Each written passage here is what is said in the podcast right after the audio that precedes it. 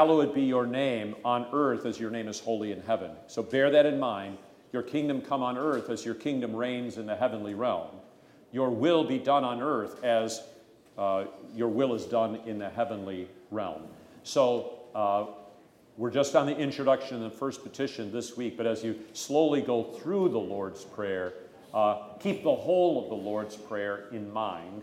And then remember, every petition of the Lord's Prayer that we pray is first God's Word. Before it becomes our prayer, it's God's Word and promise to us. He wants His name hallowed, He wants His kingdom to come, He wants His will to be done. He wants to provide us with daily bread, to forgive us our trespasses, to lead us not into temptation, but to deliver us from the evil one. These are all sure and certain promises. So prayer is the voice of faith that rests upon those promises. So we're going to be singing this hymn more than once this year, and uh, perhaps like hymn 555, Salvation unto us has come, or Dear Christians, one and all rejoice, uh, 556, you can have your hand at learning it by heart. It's not hard, August, is it? No, see, take August's word for it. All right? Uh, this week, we continue uh, in the Bible narratives from the Old Testament Jehu, the avenger of blood, the destruction of Ahab's house and the prophets of Baal, Athaliah and Joash. Joash repairs the temple, and then finally the death of Elisha. So, in this third year of the Bible story readings in the Old Testament, there, there are a lot more obscure readings uh, for most Christians. They're not as familiar with these, but um, they will lead you through to the captivities of Assyria and the Babylonian empires, and then the return of the exiles. Uh, but we will be in the Old Testament a little while longer before shifting to Bible narratives on the Lord's Prayer. Finally, notice the verse for the week is 2 Peter chapter 1. 2 Peter, not 1 Peter, but 2 Peter chapter 1 verse 21, prophecy never came by the will of man, but holy men of God spoke as they were moved or carried along by the Holy Spirit. It is in the second epistle of Peter that he speaks a lot about the inspiration of the Holy Scriptures. In the context of this verse, when he speaks about holy men of God spoke as they were moved, he's especially extolling the Old Testament prophets.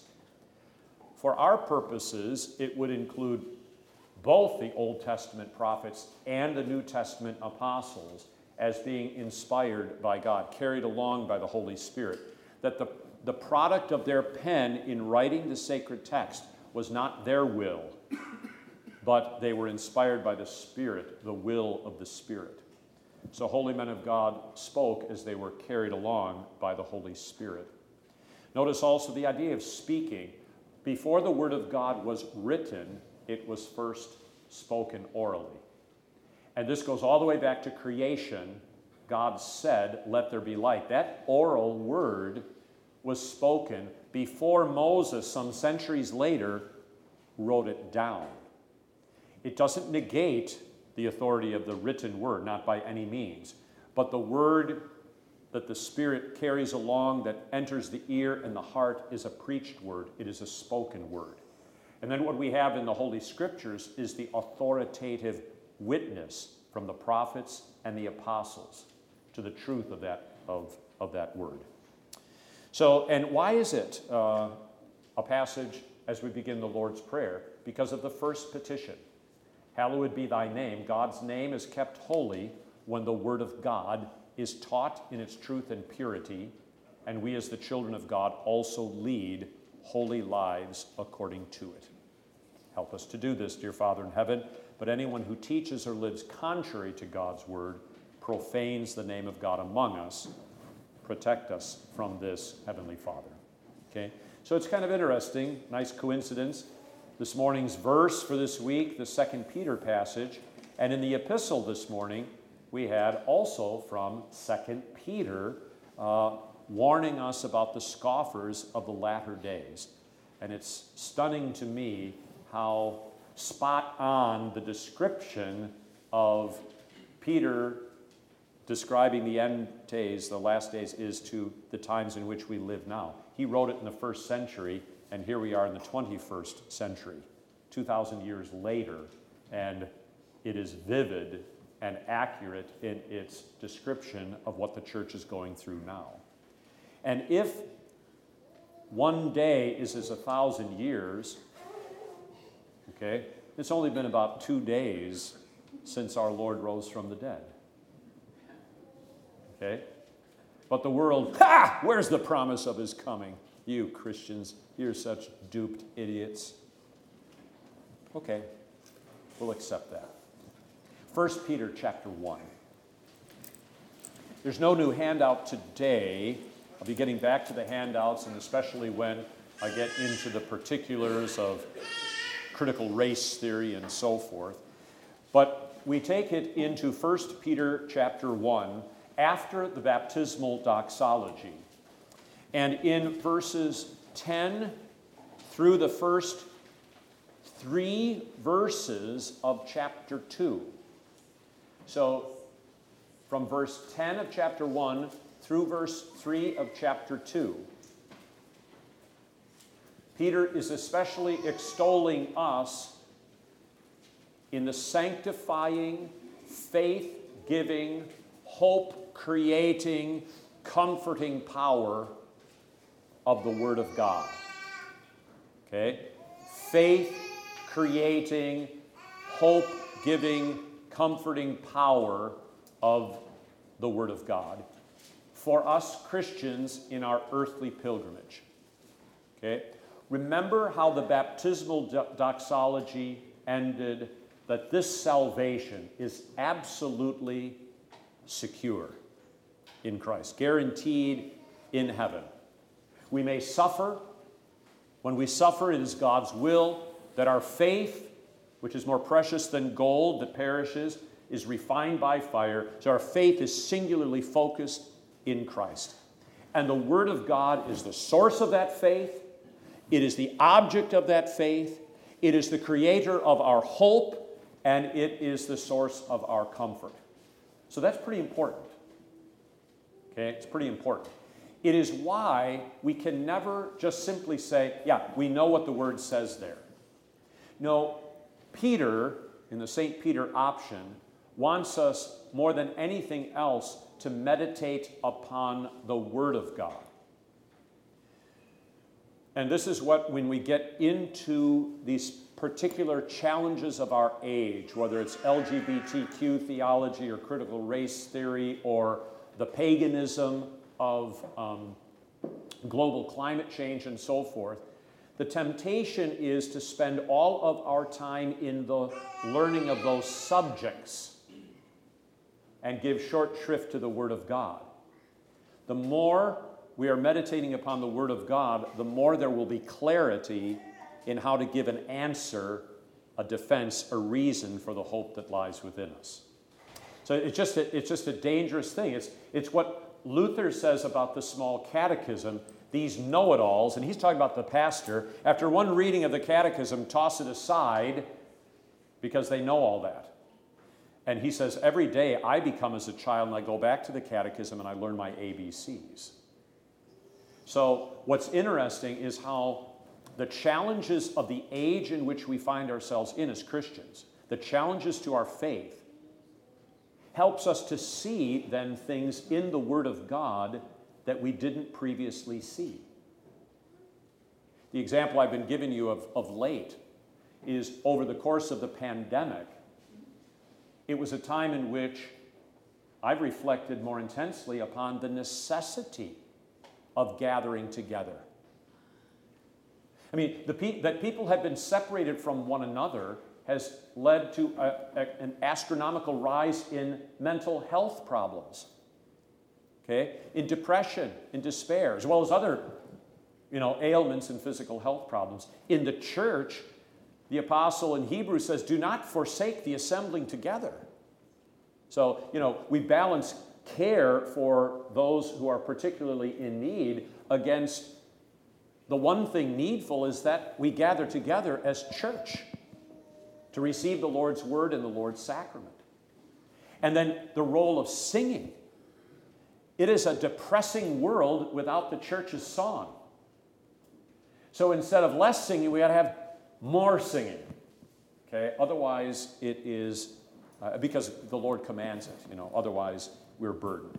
So, anyway, it's the times in which we find ourselves that help us sharpen our meditation upon the scriptures. So, at verse 10 of chapter 1, remember the salvation is reserved in heaven for you. That's how verse 9 ends the salvation of your souls, receiving the end of your faith, the salvation of your souls. It's absolutely guaranteed in Christ, protected in the heavenly realms. Of this salvation in Christ, the prophets have inquired and searched diligently. So, this is an example of what I was just talking about. Through the things that they suffered, and there's not a prophet in the Old Testament that didn't suffer some form of persecution, whether from the unbelieving hordes or from the children of Israel themselves, the Old Testament church, or in the case of so many like Moses and Elijah, they had times of internal suffering with their weaknesses of their own flesh. So that kind of suffering drove them back into the scriptures. Now, you might find it strange that the prophets who wrote the scriptures would be driven back into the scriptures. Can anybody explain that to me? If they wrote the scriptures, how is it that they're driven back into the scriptures? Amy. It wasn't their word, it had to go back to God's word. Okay? Can, can you add to or help Amy out further? Susan is behind you. Are you, do you have your Phil Donahue microphone? The alien word is what comes not from you, but the people who wrote the scriptures were dependent on the people before them who wrote the scriptures, and they went back to what was older. Okay, the, the, the people who wrote the scriptures were dependent upon those who wrote before them and preached before them. Okay? Wallace over here. Do you become a scoffer as you stay away from the Word of God by doing or feeling that you're doing your own interpretation? Wally's picking up on the. Uh, can you say that again? Uh, can you be? Oops. Can, can you become a scoffer when you stay away from the Word and you decide to make your own interpretation of the word rather than going back to it? Absolutely. Absolutely. Scoffing at the Word of God and the promises of God is a byproduct of neglect of the Word of God.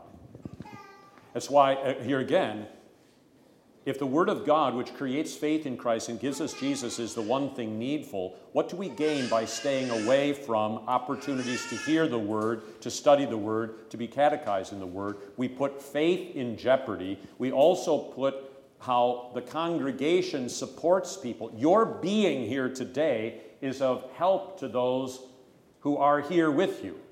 Everybody comes with different baggage and so forth, but it's extremely encouraging that you're here. Okay? And we're here even for those who are not here as we pray for them and so forth. Now let's go back to this thing. I brought up oral, the oral word at the beginning in connection with the second Peter passage. Prophecy, no prophecy. Uh, prophecy never came by the will of man, but holy men of God spoke as they were carried along by the Holy Spirit. Who is the preeminent prophet of the Old Testament? Moses. According to God, Moses is the man. He wrote the first five books of Moses centuries after the events that he is reporting on. Was there no word before Moses wrote? Absolutely not. God's word spoken at creation, God's word spoken to Adam and Eve, God's word spoken to the great patriarchs in that genealogy of death, I call it, Genesis 5, these guys that lived seven, eight, nine hundred years, but they didn't suffer from dementia at the end of those 800 years or 900. Can you imagine having someone who knew the promises made to Adam and Eve of the seed of the woman who had crushed the serpent's head, living and hearing that in the passing down of the oral tradition up to the time of the ark? But if you look at the genealogies and you run the numbers out, there were people that would have come butted right up against to Adam and Eve in those first promises that then were there uh, Wally scoffing at Noah and his sons, Shem, Ham, and Japheth, while building the ark. But the word was there. And then the patriarchs Abraham is called, Isaac is called, Jacob is called. Is there any Bible yet? No Bible, but there is the Word of God. In you, Abraham, and in your seed, all the nations of the earth would be blessed. I will bless those who bless you, I will curse him who curses you and then the 12 sons of Jacob. And then there's 400 years of bondage in Egypt. What is it that kept faith alive through 400 years of slavery in Egypt? The Word of God. But it wasn't written down yet. Ah, but it was shared orally. Now it needed to be written down. And so Moses is called in part not only to be redeemer of Israel, but to write the Torah. And those five books of Moses are foundational the Torah, the Pentateuch. And in Deuteronomy 18, a prophet must agree with Moses okay, in order to be accepted. If he doesn't agree with Moses, don't pay any attention to him. So if he doesn't agree with the small catechism, ignore him. He's a false prophet. Okay? So when in Peter he says, of the salvation, the prophets have inquired and searched diligently. Every Old Testament prophet searched Moses out. After Moses, those prophets who wrote, the latter prophets, searched out Moses and the Psalms and the former prophets who came before them.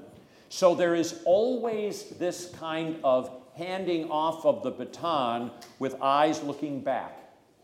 If you don't pay attention to what was formerly written, you are in danger as you move into the future, for there's nothing new under the sun.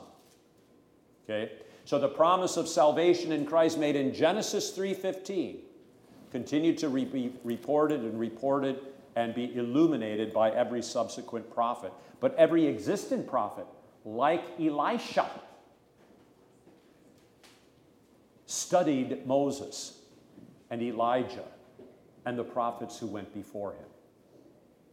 Okay?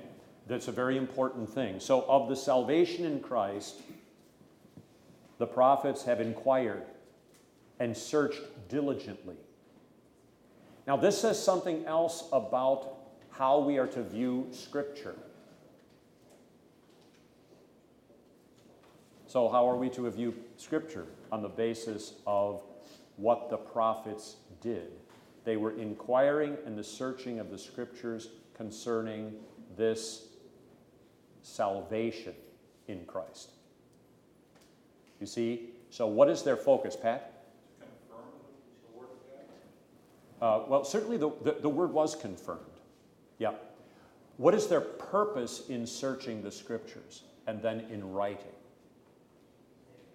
Let me, do I need to say it a different way with a different interrogative pronoun? Who is the subject of the search? Jesus Christ. Now, I can't overemphasize this enough. Blessed be the God and Father of our Lord Jesus Christ, who, according to his abundant mercy, has begotten us again to a living hope. The focus of the inquiry and study and meditation of the prophets was to see the Christ. Why is this important? It is important because we suffer from this thing in the, in the world today as a church. Yeah, yeah, yeah, we know all about Jesus. What are we going to do about critical race theory? Yeah, we know all about this. But what are we going to do about global warming? We know all about this, but what are we going to do about this? Forget about that. Our focus of faith is Christ. Now, that doesn't mean we don't pay attention to that. But the, the prophets, through everything that they suffered, including widespread unbelief and rejection of the faith of Israel. Those prophets like Daniel and what have you, and Shadrach, Meshach, and Abednego continued to worship the silliness or the foolishness of the cross. The foolishness of the cross, which is what it is to the world. If you ever are waiting for the day in which Christianity will be, review, will be viewed by the world as being reasonable and wonderful and attractive, Don't bother. don't bother. Because we worship the crucified God who rose from the dead the third day in their salvation and no one else. And with that, we disdain every human attempt to build utopia. Is it not true that the ideologies and so forth that are out there in the world which are anti Christian, is it not true that they are all utopian ideas and theologies? And what's so amazing is they're promising utopia, but they promote their ideologies and theologies with bitterness and anger and disdain. Okay? Let us not follow in their train. But the prophets inquired and searched and meditated that they might see Christ rightly. So, who prophesied of the grace that would come to you? And that's the grace of our Lord Jesus Christ. Verse 22, uh, excuse me, uh, verse uh, 11. Searching what or what manner of time the Spirit of Christ who was in them was indicating when he testified beforehand the sufferings of Christ and the glories that would follow. Notice the pattern. The searching of the scriptures by the prophets was done according to the Spirit of Christ that was in them. That's a reference to the Holy Spirit. And what is the Holy Spirit's job? Who inspired the scriptures? What is his job? Those of you who've been to Didache, he has one job To testify of Christ. to testify of Christ. He's always shining the light on Christ. So the, whole, the holy prophets who were carried along by the Holy Spirit were carried ar- along by the Spirit of Christ. The Spirit's work is to testify to Christ. That was what they did. Who was indicating when he testified beforehand the sufferings of Christ and the glories that would follow. And that becomes the pattern. The sufferings of Christ and the glories that would follow. I submit to you that in the Old Testament, the suffering that Daniel went through or Jeremiah went through were the sufferings of Christ reaching back in time to which he, as a believing prophet, was joined. Okay?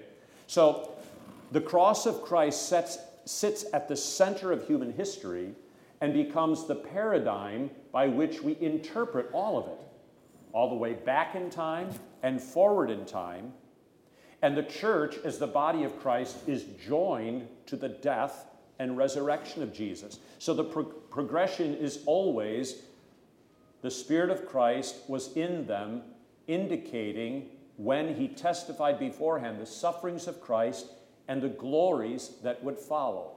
Suffering and then glory, death and then resurrection. So if you wonder why do we suffer now, it's because we're the body of Christ.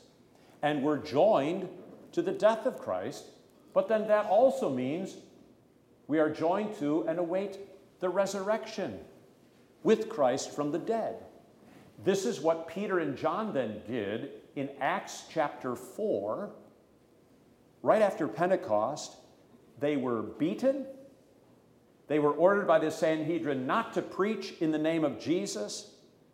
And instead of going home sulking, they rejoiced that they were counted worthy to suffer for his name. And their suffering for preaching Jesus Christ and him crucified was a sign that they belonged to Christ and that they were being faithful. So that, that means we, we have, as it's going to come later on in uh, chapter 2, about not rejoicing when you suffer for doing wrong. you know, if, if, you, if you drive your car through the windows of an abortion clinic and then you're arrested, do not you dare claim that you're suffering for Jesus' sake. No, you're suffering for doing wrong when you're arrested and incarcerated and thrown in jail. We're talking about the suffering for Jesus' sake, which is suffering for the sake of his gospel. And for you, you follow the laws of the land to the best of your ability in every way, as long as you're not denying Christ. So, but Peter and John, in their case, they gave witness of how significant it was and how glad they were to have suffered these things. Their cross was sacramental in character because the promise of Christ was with them in their suffering. Okay.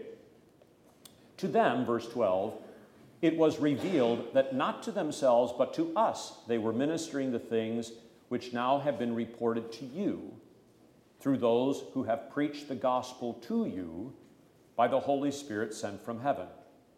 Things which angels desire to look into. This is a lovely verse because it talks about how what was written and chronicled by the prophets of old not only testified to the grace of God in Christ at that time, but was written for our benefit today. That's why I would advise preachers to spend more time using examples from the scriptural narrative rather than from contemporary life.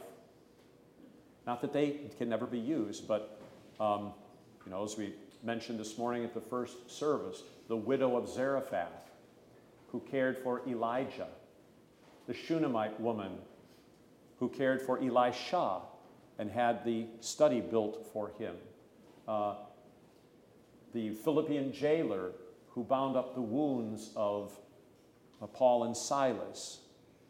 All of these kinds of examples are of how the comforting gospel of salvation in Christ moved them to reach out in love and care in the works of mercy for the least of Jesus' brethren. Okay? So the, the point here is what was written in the past was written for our learning today. So you're going back to the um, Old Testament and some of these stories that I mentioned that we are having now, which are not so familiar to many of us, maybe they ought to become familiar because it's in these stories that we are encouraged. When we see in those stories the things that we're suffering with today. Um, some of the academy kids, as I'm going through the story and interrupting the reading to try to explain, they're getting the point. And there were a number of times this past week where laughter is appropriate response, especially when you see how God is dealing with his enemies. And so to see a first or second grader getting the joke that's in the Bible uh, is a good thing. All right. Angels desire to look into before leaving this particular point. Let me explain what this does not mean. Angels desire to look into something as if, jeepers, we never realized that before. That's not the point. The angels themselves are privy to God's plan of salvation. But they want to see it. And they want to sing of it. And they want to lead in the rejoicing and praise of it. There's a difference between that and being, you know, a, a complete mystery to them. Okay? So the angels of God know the mystery of salvation and they want to celebrate it. What is it akin to? It is akin to you knowing, what shall we say? You know the, uh, uh, let's pick out Handel's Messiah or something that you love, and you know the choir that does it and the orchestra that does it is absolutely fantastic. You know Messiah, you know the their work, and you desire to hear it. You don't say, you know, I've heard it before, I don't need to hear it again. I know what it's all about, forget it. It, it parallels what I said before about saying, yeah, we know the gospel, let's get on to something more important. No, there is nothing more important. And that's the perspective of the angels. They desire to just rejoice over it. It's sort of like you with your children or your grandchildren. You desire to simply bask in their accomplishments, what they're doing.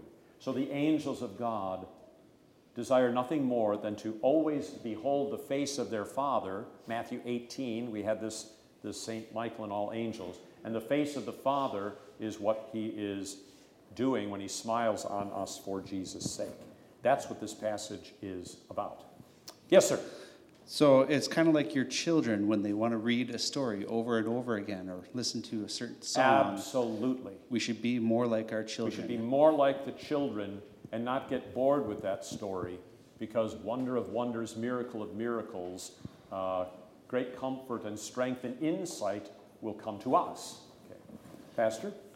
About the word angels, is it possible to even look at this as understanding just messengers? Like the Old Testament speaks of angels as the heavenly beings, but there's also the earthly messengers who speak that. Is that Yeah.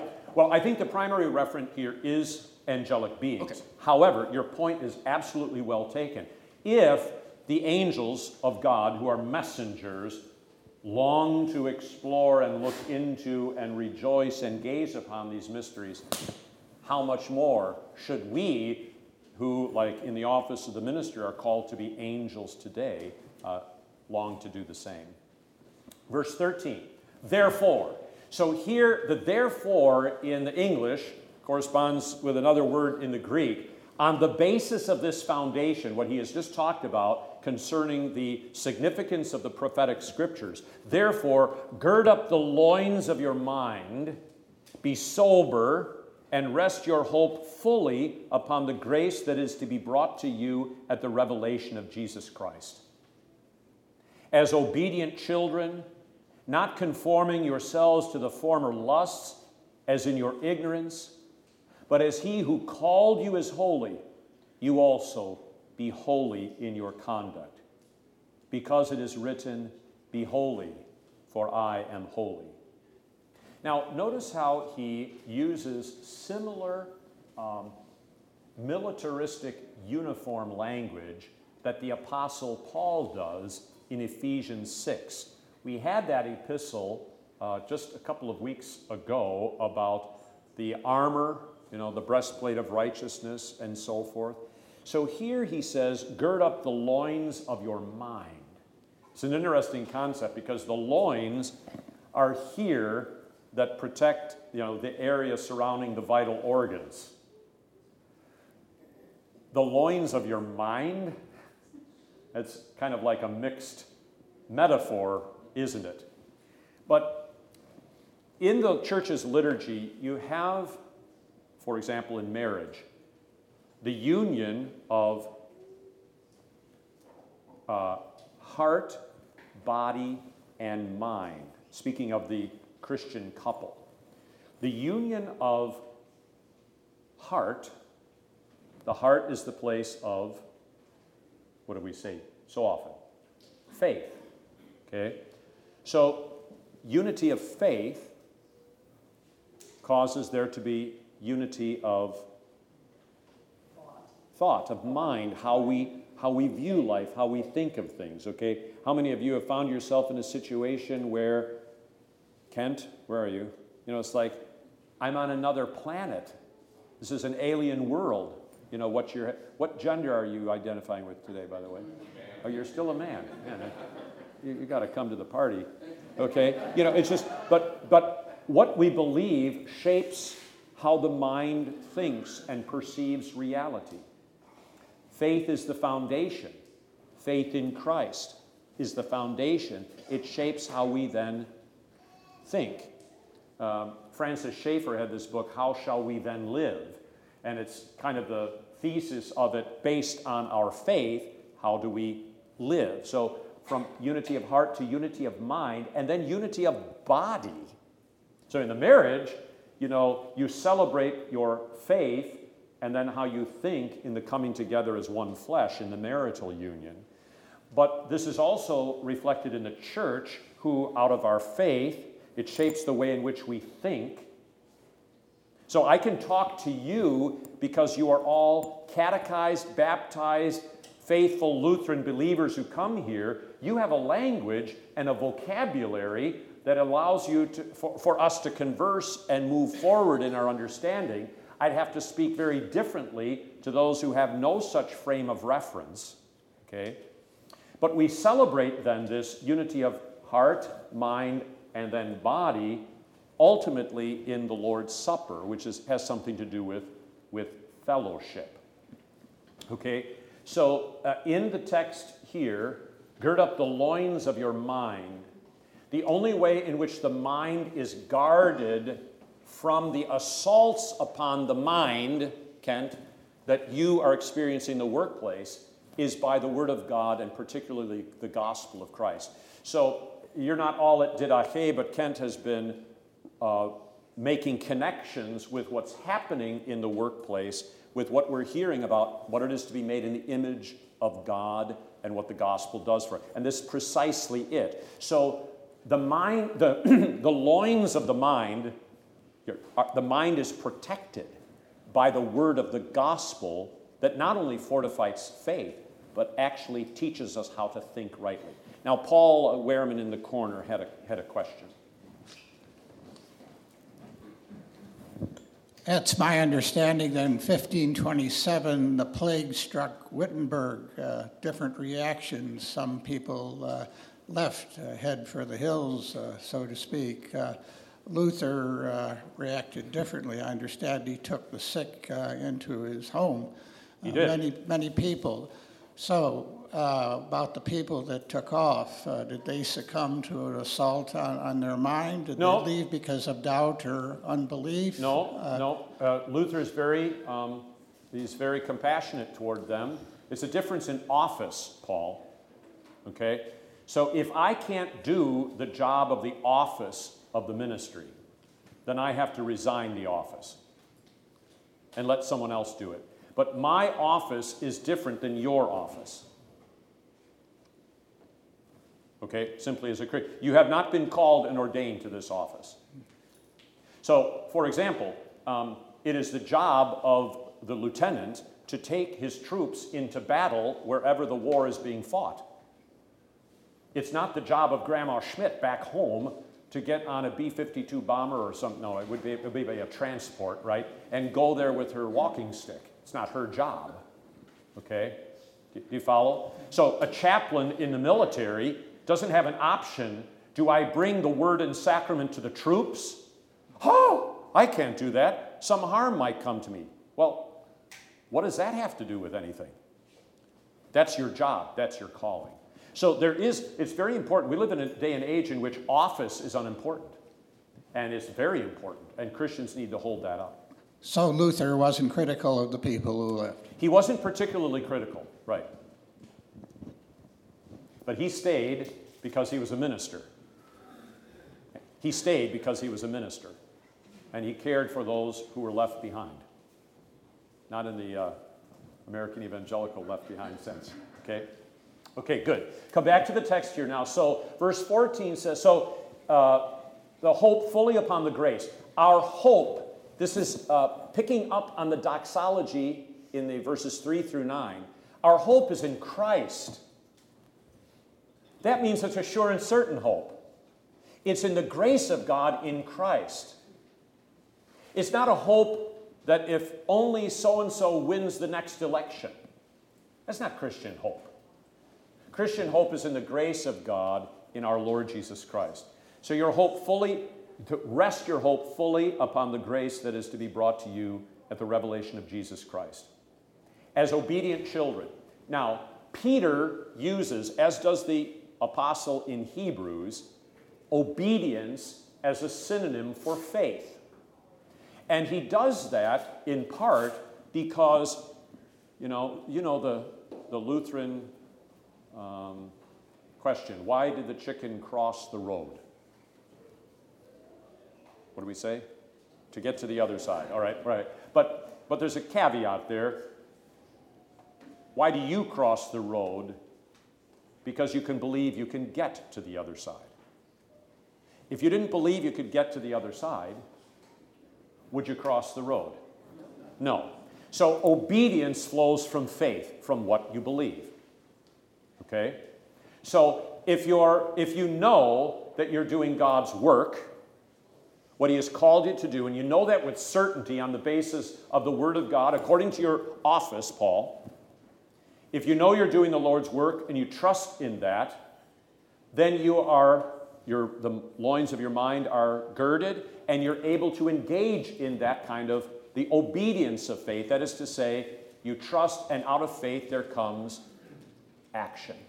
And obedience, obedience in the Greek is under hearing. The akuo is for its hearing is very much a part of obedience That's for faith. Yeah, that's, faith. that's a fantastic uh, word. The same thing is in the Old Testament. Uh, so much of the obedience in the Old Testament is actually this exact same thing in the, the hearing. So those who hear are obedient, those who don't hear are disobedient, which, which underscores the relationship of faith to the works of faithfulness. And the only thing that can create faith, here again, is the Word of God. So, as obedient children, not conforming yourselves to the former lusts. Now, lust is not simply sexual desire, but lust is to desire anything which is contrary to the gospel, contrary to the Word of God, which is what everybody does who is not a Christian. So, the temptation for us that Peter wants to guard us against is following the appetites and desires of the flesh for control, for coercion. What is not natural to us is to let things run their course and to only do what God has given us to do, even if it appears as if we're going to lose. So be it. But no Christian martyr ever lost, even though their lives were taken from them. Not when they died in the faith. Okay. So, as obedient children, not conforming yourselves to the former lusts as in your ignorance, but as he who called you in is holy, you also be holy in your conduct.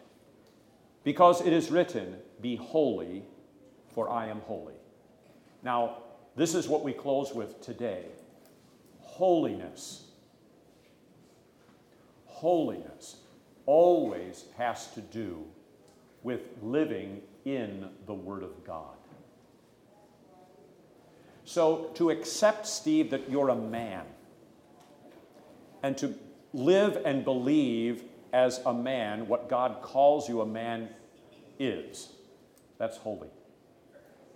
To be a husband, as God calls you to be a husband, that is a holy life. Quite apart from whether Joanne receives that or accepts it or believes, it doesn't change the reality. Holiness, Luther says this the Word of God is the only holy thing that we have. So, holy lives are not simply forgiven lives, although they are, but holy lives is when you live your life the way God intended you to live it with faith in Christ and love to the neighbor. Furthermore, when he says, be holy, that is absolution language. Be holy. In your baptism, he gives you that status and also that calling the status of being holy and the calling to live according to the Word of God in your particular vocation in life. Okay? Now, we're right in the middle of this discussion of the preeminence of the Word of God. We'll continue that next week, and we'll be bringing it into verse uh, 3 of chapter 2. Okay? The grace of our Lord Jesus Christ be with you all. Amen.